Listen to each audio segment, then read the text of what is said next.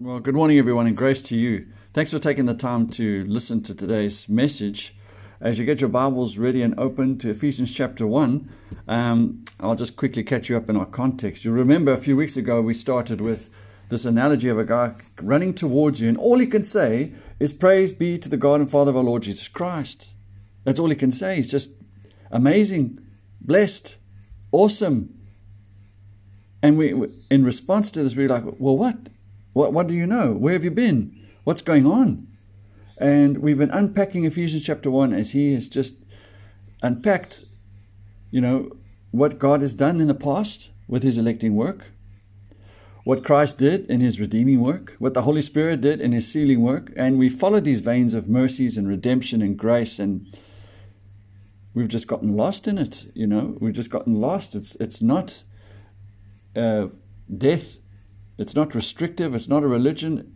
Knowing God is a blessing and it's light, it's life. And coming out of this mine shaft in verse 15, Paul's res- his first response is prayer. His first response is prayer. And and likewise, and, and what exactly is he praying for, having come out of this glorious riches in Christ Jesus? He's praying for three things primarily. Number one, He's praying that we would know God better. We need to pray that God, through His Holy Spirit, would give us a spirit of wisdom and revelation. The Holy Spirit, who is soaked in the knowledge of God, would give us more information and knowledge about God. Amen. And then we saw last week that we are also to pray that we may know the scope and magnitude of salvation. What the length, the breadth, the depth, the height of the what if it, what has it done in the past? What is it doing now? And what is it to do in the future? All right? We're praying that the eyes of our hearts may be enlightened, that we may know the hope to which He has called you, and the riches of His glorious inheritance in His holy people. And today, oh, I hope you're sitting down. Oh, I know you're sitting down probably, but today we are taught to pray that we may know. Here it is, verse 19. His incomparably great power for us who believe. I want you to know this. I pray that through the Holy Spirit you'd come to know this great power. Ephesians, thank you, Ephesians. You are opening our minds wide to what we have in Jesus Christ, and you would have us Behold the magnitude of God's power. Now, why is this so, so critical? Because, friends, you and I know, we know in our hearts Jesus is King. Amen. He has conquered all the earth and he, he rules over everything. And ultimately, he will reign. Ultimately, all authority will be under him and no one else. Correct? Right. However, until he comes, there are still territories in rebellion against him. There are still people in resistance to his rule, right? And, and yeah, Jesus could at any moment destroy all resistance, but he doesn't. Instead, in his wisdom and his grace and mercy, he's provided a season of amnesty, a season of pardon. He will pardon any rebel, right, before he comes and makes his kingship a reality.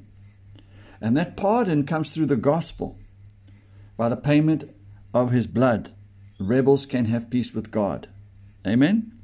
That day is coming when his full authority will be pressed into every square meter of this world and the universe, heavens and on earth.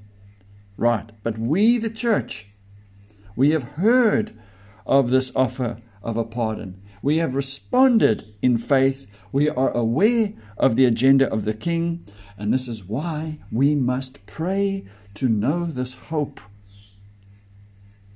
We must pray to know the hope there is for us when He called us.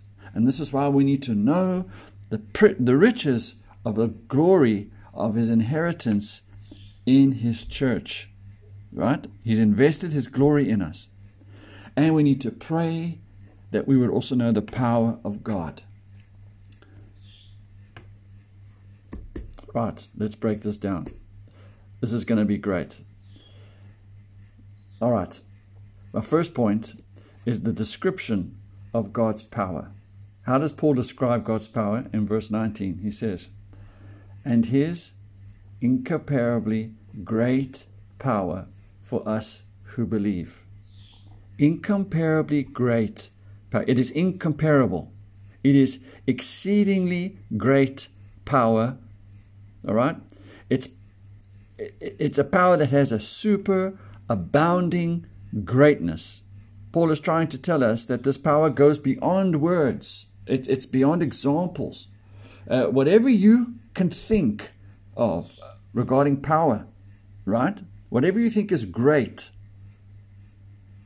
God's power exceeds it very well. Right? It's incomparably great power. Now the question is, well, where is it? Can, is it attached to anything? Is it just hanging around? Where is it? He says in verse 19, and his incomparably great power, here it is, for us who believe. It's attached to something, and it's attached to people, and a particular people, a people who are believing. That's the objects of God's power. That's my second point. All right? So Paul is an object of this power. The Ephesian believers are objects of this power. You and I, friends, in Christ, are objects, targets of this power that surpasses all other powers known to man. All right? So the question is to be an object of this power, for this power to be attracted to you, the requirement is that you must believe. And chapter 1 has not let us escape what exactly does he mean those who believe. Right? We saw in verse 13 of chapter 1 those who believe, here it is, and you were included in Christ when you heard the message of truth, the gospel of your salvation. When you believed, you were marked in him with a seal and the promised Holy Spirit. Right. So, this power targets those individuals who have entrusted themselves to this truth, to this gospel, not just accepted it, you know, like, oh, okay, I've come to know some more basic facts about God. It's more than that. Belief is specifically entrusting oneself to the truth that is the gospel. What is it? Christ died as God's sacrifice, and we entrust ourselves to that. It and it alone offers forgiveness of sins. It and it alone is sufficient and a substitute to pay the penalty God required for sinners in order to save the sinner from God's wrath. Right? So there was a dynamic, active, continual trusting in that truth, in that one, in that Christ. That one is a target for God's power. Right. And this believing doesn't just sit in the heart, it comes out of that person because it's reported to Paul that these believers, it's not a private, mental, secluded exercise, right, that stays within one itself as a quiet belief. This believing person has had a life changing experience, and this faith is tangible. People can see it. Others see that they are believing in that specific faith and are impressed so much to go and tell Paul that, look, their faithfulness in Christ Jesus is evident because they have love for all the saints. Right. So, this is a very strong statement, even through chapter 1 alone. The gospel is proclaimed, faith is united to that gospel message, and a transformation comes over the believer and makes the faith obvious to others. It's not just any kind of faith, it's faith that is uniquely found in Jesus Christ, only found in Him, and that believer is what is the object of this incomparably great power. Okay. Your faith is in this Lord Jesus Christ, in this gospel, and it's making a visible impact with others, when then we, you are, sir, the object of God's incomparably great power. But it goes on. In his incomparably great power for us who believe, new sentence, the power is the same as, so there's a standard. There's a standard. That's my third point the standard of God's power. The power is the same as the mighty strength he exerted when he raised Christ from the dead and seated him at the right hand in the heavenly realms, far above all rule and authority, power and dominion, and every name that is invoked, not only in the present age, but also in the one to come. That's the standard of which this power operates. So, as uh, whatever the scope and the magnitude of God's might, that is the scope and magnitude of God's power that is targeted to that believer. That is the power coursing toward the believer. And it's operating at that grand standard. That grand standard. Absolutely amazing. I mean, you've got to let this sink in. Just take some time to digest it. Right. Did you catch the magnitude of God's power, the fullness of God's power, the certainty of God's power? It is underlined in Ephesians, far above. All right, sorry, he, he starts there. Um, incomparably great power for us who believe, the same as the mighty strength he exerted when he raised Christ from the dead, seated him at the right hand of the realms, far above all rule and authority. Bang, bang, bang. that is the power that is toward you, my friend. You, my brother and sister. It's so up. It's hard to believe. It is hard to get your mind around, to be honest. I, I don't know what I'm talking about. But that is the power that has been described for us in Ephesians. Thank you, Ephesians. Now he's going to describe what this power has displayed. Hmm? All right, here we go. Verse 20 to 23. Paul, you know, let's just stop here. Maybe, maybe you're just not feeling this. You're just not feeling that powerfully powerful power today. You know, you don't know or experience this powerfully powerful power when you're making tea, fetching kids from school, going to work, coming to church, well, friends, that's exactly why we need to see God's power. We need to see. We've got to pray.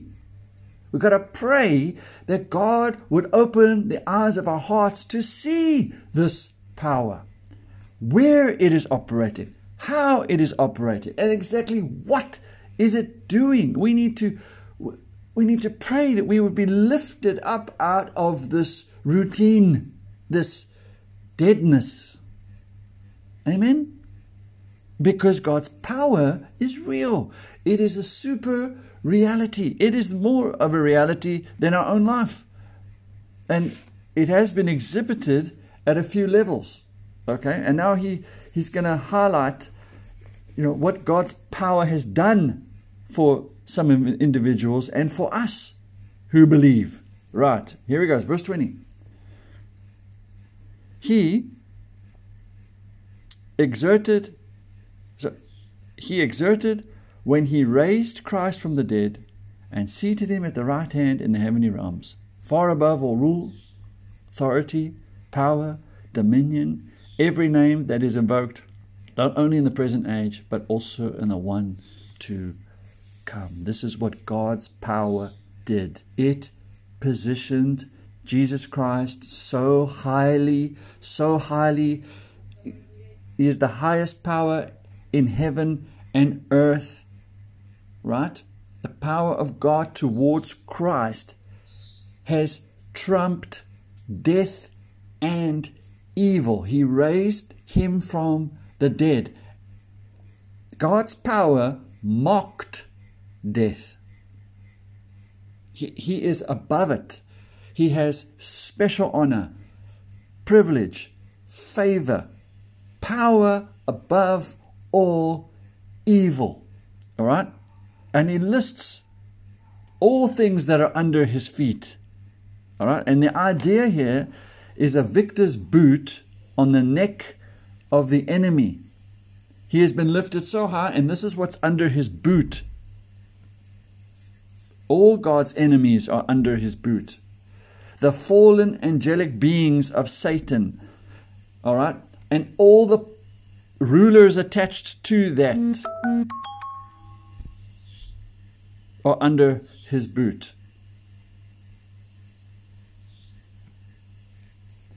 All that might, all that authority, all that dominion. It doesn't matter what kind of ruler or power is discovered now or in the next generation, all of them are under Christ.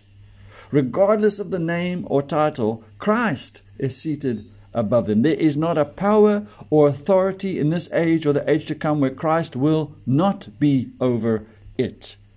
He is above all the holy and fallen angels. He is above all the saved and the unsaved. Time and eternity, above all names, levels, jurisdictions, every conceivable being reigning supremely and absolutely sovereign, that is God's power. Amen? Death and evil, they may have us pinned, and they do have us pinned. Death has us, sin has us, we are fallen people, but Know this, believer God in Christ has conquered both with his power through his Son, raised him from the dead, seated him above all evil that could possibly reign, and God mocks them in his Son. Because you believe in this Christ, there is a powerfully powerful power directed to you that you no longer need to be afraid of evil powers. Amen? Right. That's exhibition one. Exhibition two is in verse 22. And God placed all things under his feet. And a, let's just stop there. So this power lifted Christ up. And what did God's power push down? Well, I've just said it. He pushes all the enemies below Christ using God's power. Everything will be made submissive to this one. This one whom you and I have put our faith in will rule because everything will be put under his feet. To be under Christ's feet is to be an overthrown enemy. All things everywhere will fall and know his authority. Wow. Wow. Now, it's sounding like this has already happened. Okay, it sounds like it already has, but it hasn't yet. If you go to chapter 6, verse 12, all right, chapter 6, verse 12 tells us, For our struggle is not against flesh and blood, but against the rulers, against the authorities, against the powers of this dark world, and against the spiritual forces of evil in the heavenly realms, right? It's not yet. At the moment, it is still a struggle for us. Remember, we're we're in an amnesty period. But know this, friends. Know this in your heart of hearts. The power that it takes to raise Christ Jesus from the dead, the power, that same power, will dethrone everything we struggle with and put it under Christ's feet. And this power is directed to you. You must know this. And you know, we won't know this unless we pray, unless we ask God to help us know this.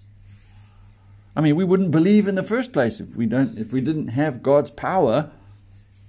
Everything is attached to God's power.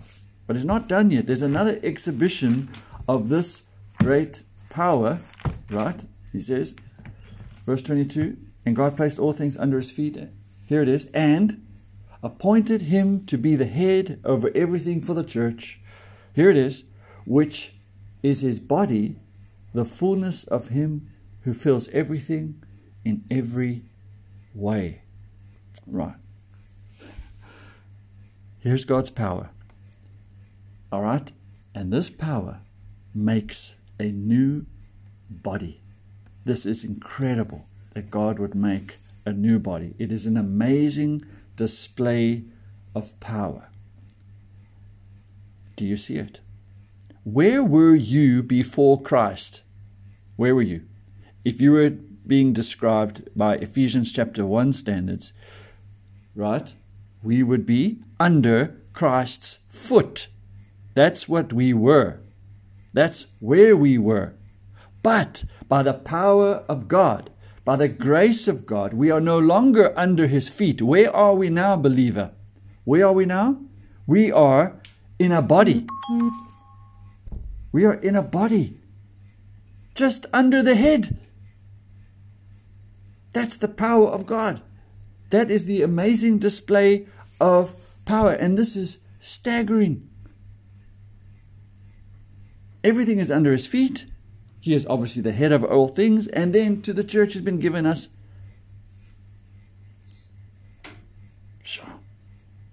So, this is what the power of God has done towards us. We were under his feet. Friends, we were dust under his feet, eh? weren't we? We were nothing under his feet. And now we are his fingers, his arms, his legs, his hands, his eyes, his ears, his mouth. and the one who is head over all things, we are his body. Staggering. Staggering. And I know. You look around the world and you see there's no evidence of this king. It's seemingly no authority, no kingship, no kingdom. We're praying your kingdom come. We don't see it. Right? Is anything under God's feet? But God has not chosen to display his power, you know, out there generally. But he has chosen to display his power through his body. Through his body.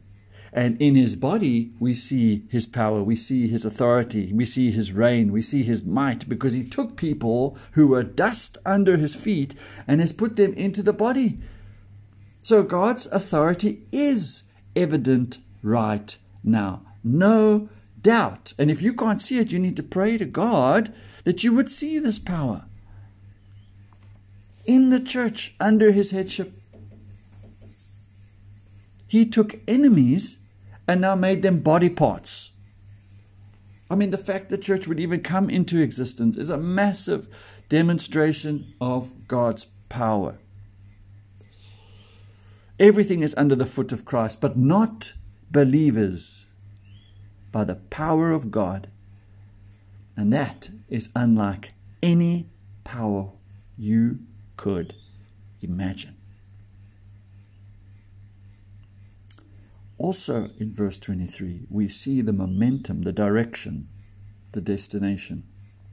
He says here, verse 23, which is his body, comma, the fullness of him who fills everything in every way. Where is this all going? What is Jesus Christ doing right now? Well, it says there. He is filling all for himself in all ways possible. As the one who is far above all authority, dominion, and any name, that can be named, and one who has all down under his feet, he is filling all things for himself in all ways. This is the language. I mean, we've heard it before in, in verse 10, chapter 1. To be put into effect when the times reach their fulfillment to bring unity to all things in heaven and on earth under Christ. That's where he's going. So he's gathering into one under the headship of Jesus Christ, regardless if it's earthly or heavenly. Right? His rule will know no end. No end. He is patiently advancing his authority through rebel territories, and a day will come when his authority will be pushed into every square meter, everywhere, as king, in every way possible. Now, again, you, you just got to sit and figure this out. now, the question is is it possible somewhere to get a preview of that fullness, kingship, authority, kingdom? Is something full of Him already? Well, yes. The body. The evidence right now that he is filling all things everywhere with his kingly authority is the church, the body of Christ. Because he's used his authority, his might, to lift us up under his boot and to make us coordinated members into his body. And that body knows the fullness of the kingly headship. Amen? I mean, look how he prays in chapter 3. It's beautiful. Now, knowing this, listen to chapter 3, verse 14. For this reason, I kneel before the Father, from whom every family in heaven and on earth derives its name. I pray that out of his glorious riches he may strengthen you with power through his Spirit in your inner being, so that Christ may dwell in your hearts through faith. And I pray that you, being rooted and established in love, may have power, together with all the Lord's holy people, to grasp how wide and long and high and deep is the love of Christ, and to know this love that surpasses knowledge, that you may be filled to the measure of all the fullness of God.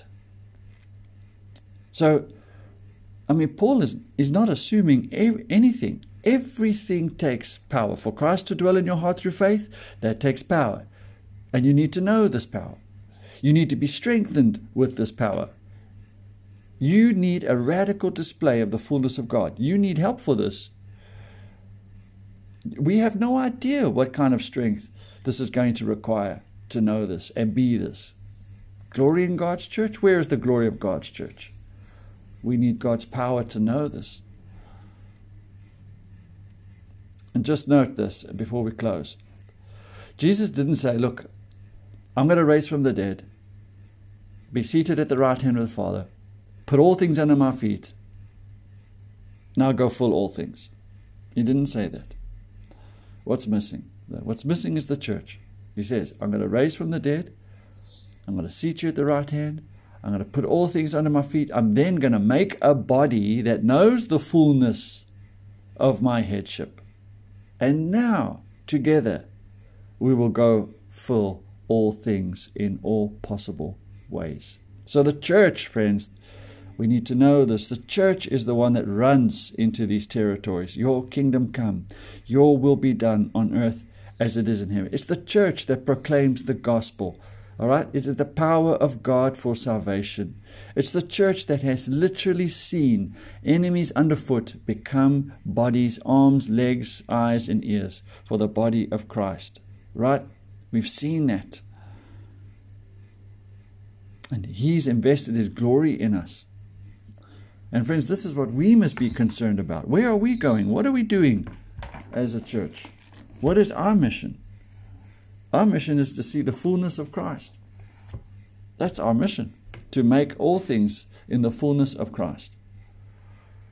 So let's close with some application then. I just want you now to to think, okay? Just let this soak in. Just let this soak in. Maybe just go home and read this again. Pray over this. This is massive. Second application I would have you hold is that you let Ephesians, this passage, reset your power grid. Maybe you just can't get to grips with this power issue. You know, I just don't get this. What's the big deal?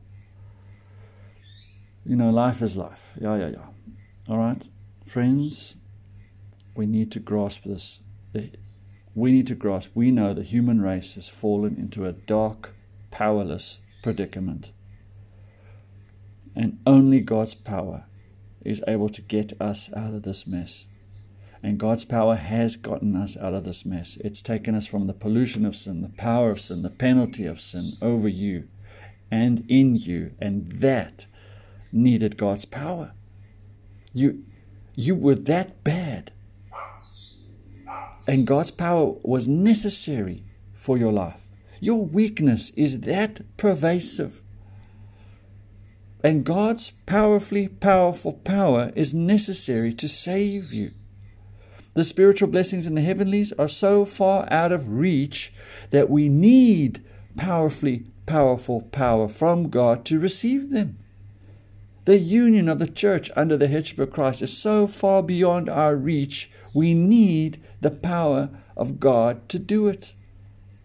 The hostile demonic powers against God's work is that formidable, we need God's great power towards us. The journey to heaven is so long and dangerous. We need God's surpassingly great power. We need to have our power grid reset by the Word of God today. We need to be shaken out of our daily routines and our patterns to see the surpassingly great power of God. Without the power of God, you will never be saved. Without the power of God, you will never be made or put into the body. Without the power of the gospel, we will never advance into the enemy's territory. Without the power, you will never make it to the end. We need that exceedingly powerful power to operate to the standard of power in it. We are that depraved. And it took everything God has and is to get us here. So, friends, how strong is this body? How prevalent is the glory of God, the power of God in this body? Well, that's up to you, friends. It's not about how many people fill our chairs. It's not about how many views we get on YouTube or podcast. It's not. It's not about the money in our bank account. That is no indicator of God's power or God's glory. It may share some light, it may give some sort of reflection, but it is not. The church is only as full as the members are as full of Christ. The church is only as full as the members are full of Christ. And that's what matters the fullness of Christ, who is over all and has all things under him, and filling all things in all ways with his authority, does he have you? Does he have you? What matters is that he is seen in all his fullness. In all his fullness.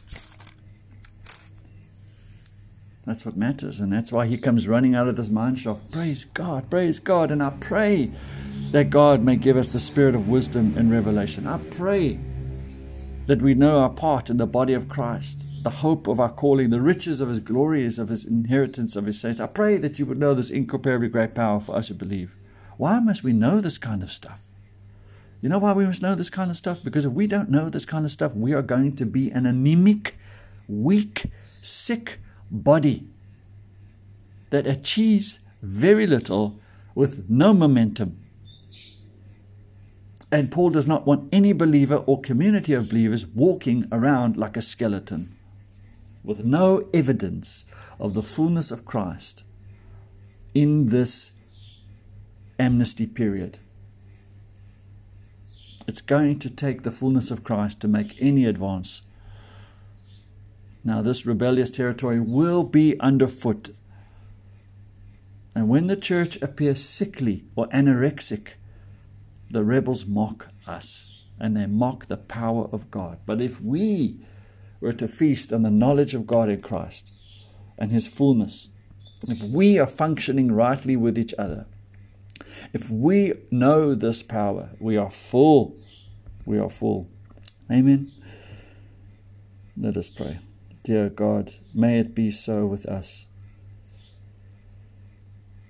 May it be so for us. Lord, we don't know how we missed this. How did we let life and how do we let our schedule, how do we let our passions, how do we let hobbies, how do we let other people eclipse this super powerfully powerful power? Lord God, remove the scales from our eyes. Let our eyes with hearts of faith again see your power. And may we be renewed by this knowledge today of how great and glorious is this power and what it's done for us, what it has done for us, what it is doing for us, and what it is yet to do. And I pray, Lord Jesus, we would be formidable in your in your hands. Knowing your fullness, we would be used well to make the fullness of Christ known in our homes, in our workplaces, in our schools, in our community as a church. Amen.